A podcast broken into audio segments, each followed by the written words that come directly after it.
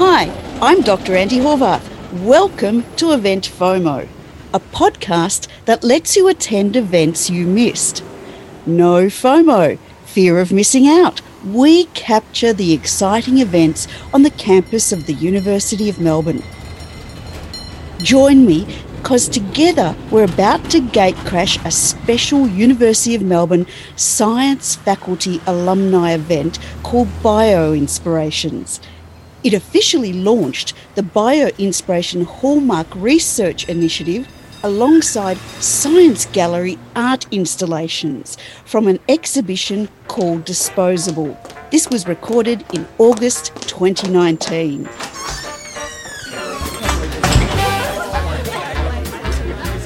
So thank you, and uh, pardon the pun, but you're in for a treat. We'll come back and talk to the professors and various people, but first, let's visit the Science Gallery installations. Okay, walk with me. What happens when a reptile biologist, a chemistry researcher, and a professor walk into a bar? I'll tell you at the end of the podcast. Now, history has many examples of the power of interdisciplinary research. It's the key to innovations, whether by design or by serendipity, where unlikely collaborators find new solutions to old problems. We'll go rub elbows with all the people tonight involved in supporting and encouraging multidisciplinary research at university level globally and locally.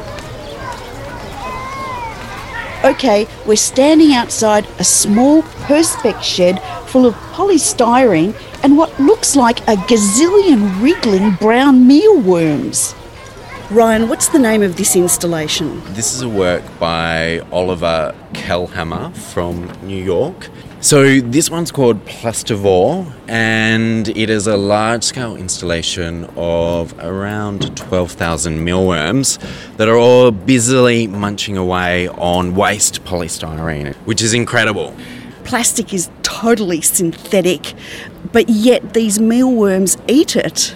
How come? These little mealworms have bacteria within their gut that can actually partially digest plastic. So the the backstory around this is it was actually researchers in China who were looking at organisms that could break down plastic and discovered that the mealworms were happily eating polystyrene and then discovered it is the bacteria within their gut that have evolved to be able to break down the plastic. So Oliver became really interested in this and, and took it into a, a more artistic direction. But the New York City Council are, are genuinely interested in this as a, as a solution. So there's current uh, trials where people are donating their uh, polystyrene waste, and many thousands of, of mealworms are busily munching away. So we're replicating that here at the university, and we've been encouraging people over the past few weeks to bring all of their waste polystyrene in and we've been getting mountains and mountains of it because it's such a big waste product. And here they are, happily eating that waste. It's the start of a potential solution to our plastic waste. That was Dr. Ryan Jeffries, Head of Programs for the Science Gallery in Melbourne. I'll have you know, these are my 12,000 uh, latest colleagues, and I would say part of my family at this point. I adore them. They think everything's edible, I reckon. They are so good at eating. And now we haven't trained them how to do this at all. We give them little bits of vegetable for some water. But other than that, they get all of their food source from the polystyrene and from the meal flour. That's Tilly Boylan. She's one of the curators at the Science Gallery Melbourne talking to people at the art installations. Have a listen to this. This is what a gazillion mealworms sound like when munching on polystyrene. I know, it's awesome. Let's hear it again because I can't get enough of something I've never heard before. Thank you, Sound Guy, for your sensitive, good microphone work. Do they poop? Of course they must poop. They absolutely poop. And their poop has the depolymerized version of the polystyrene. They partially digest it, so we're getting some microplastics in their poop. So, what happens to the poop then? Can we use the poop? There's also a lot of urea, and there's really a strong smell of urea within this installation. So, we've been growing plants in, in their poop, and the plants love the urea, so we're creating a little mini ecosystem alongside the plastivore. In New York, they are running some experiments uh, with local councils where they are fishing polystyrene out of the rivers, and the mealworms are still chowing through it. The salt doesn't bother them, and they're trying to sort out whether they will then be able to grow plants in it. So basically, turning polystyrene into compost. I love this art meets science. This is science colliding with arts at its best. More installations from the disposable exhibition for the Science Gallery Melbourne later. At this event, the University of Melbourne also launched the Bio Inspiration Hallmark Research Initiative. Hello, cheers. Hi, my name's Devi Stuart Fox. I'm in biosciences. I'm a researcher here and I co chair an initiative in bio inspiration. So, you're a researcher. What needs to change in research, or why is it changing? Well, basically, I think there are better ways to do things. Basically, life on Earth has evolved over 3.8 billion years and has solved almost all of the problems that we face today. Life has solved it through a process of evolution, trial and error. It's essentially success through failure, like natural selection weeds out basically design failures, and we end up with life forms that can survive in the harshest conditions on the planet. And problems like sustainability, how we capture energy, how we transfer information have already been solved. And so, more and more, we're drawing on biology, on nature, to solve some of those challenges. In science, the 21st century is the age of biology. And that means that we have so much more information to draw on than we ever have before in solving those problems. Is this a shift in thinking for future young researchers? Absolutely. The shift in thinking is really about interdisciplinary research. So it's bringing together people from biology, from engineering, from architecture and design, and also industry, because we need to know what problems need to be solved, and bringing them together to come up with really new, innovative solutions to some of the problems we face. Associate Professor Devi Stuart Fox, thank you. Thank you. Right in front of me is a giant Perspex shed with giant flasks of that suspiciously familiar yellow liquid we all know. And it's all connected up with wires, and they all appear to be connected to a mobile phone. It's called the Urinatron. Yep, sound guy, can you put a special effect on that word? Urinatron? Urinatron. Fantastic urinatron, which is where you can come and, and contribute your weed to a large scale battery powered just by human urine. And you can charge your phone. You cannot charge your phone unless you give us a donation, though. So you've got to give some to get some. Tilly Boylan again. I've cornered one of the guests at this event. Here is Caroline Spark, a law science graduate and an alumni of the University of Melbourne. Tell me about what you're fascinated with here today.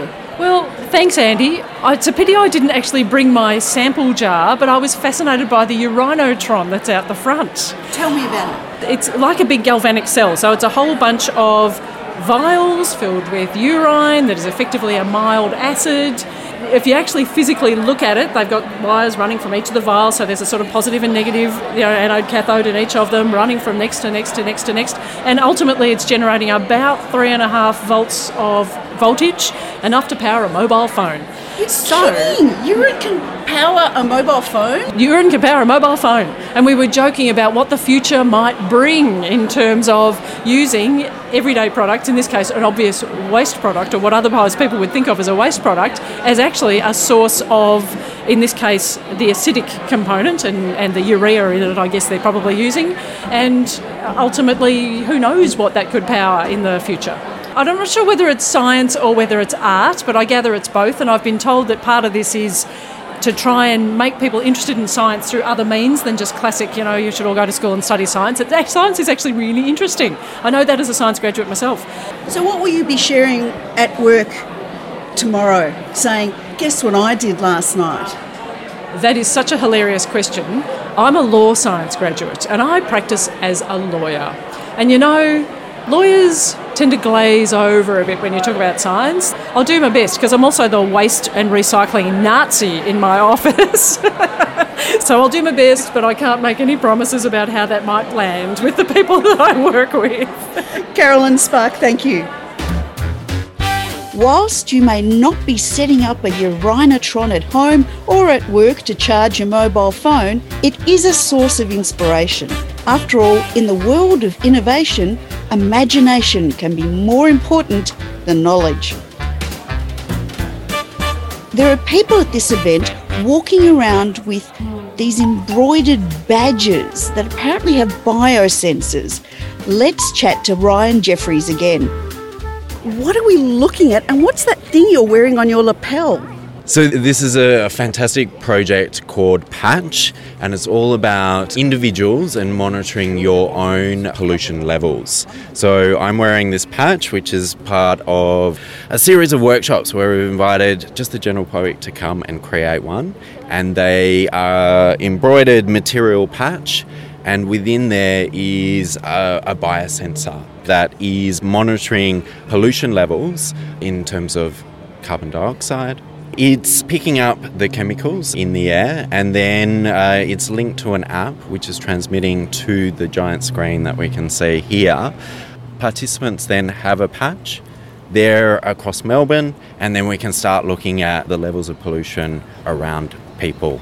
Wow, so humans as biosensors for how polluted Melbourne is currently. Mm. How much do the pollution levels change?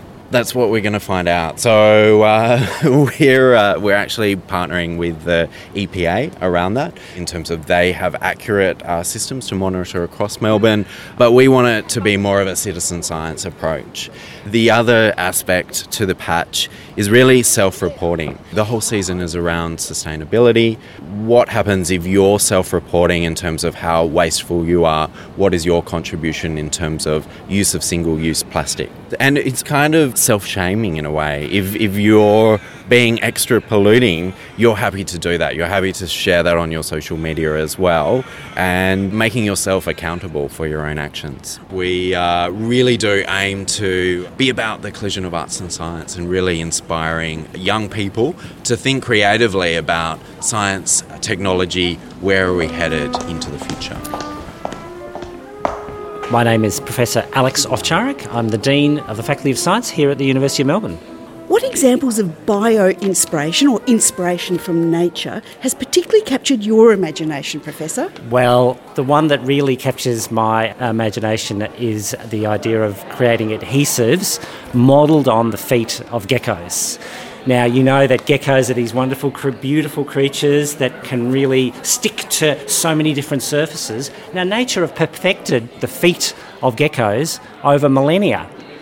Why aren't we getting inspiration? Well, we are, and that's the. I think that's really captured uh, my imagination.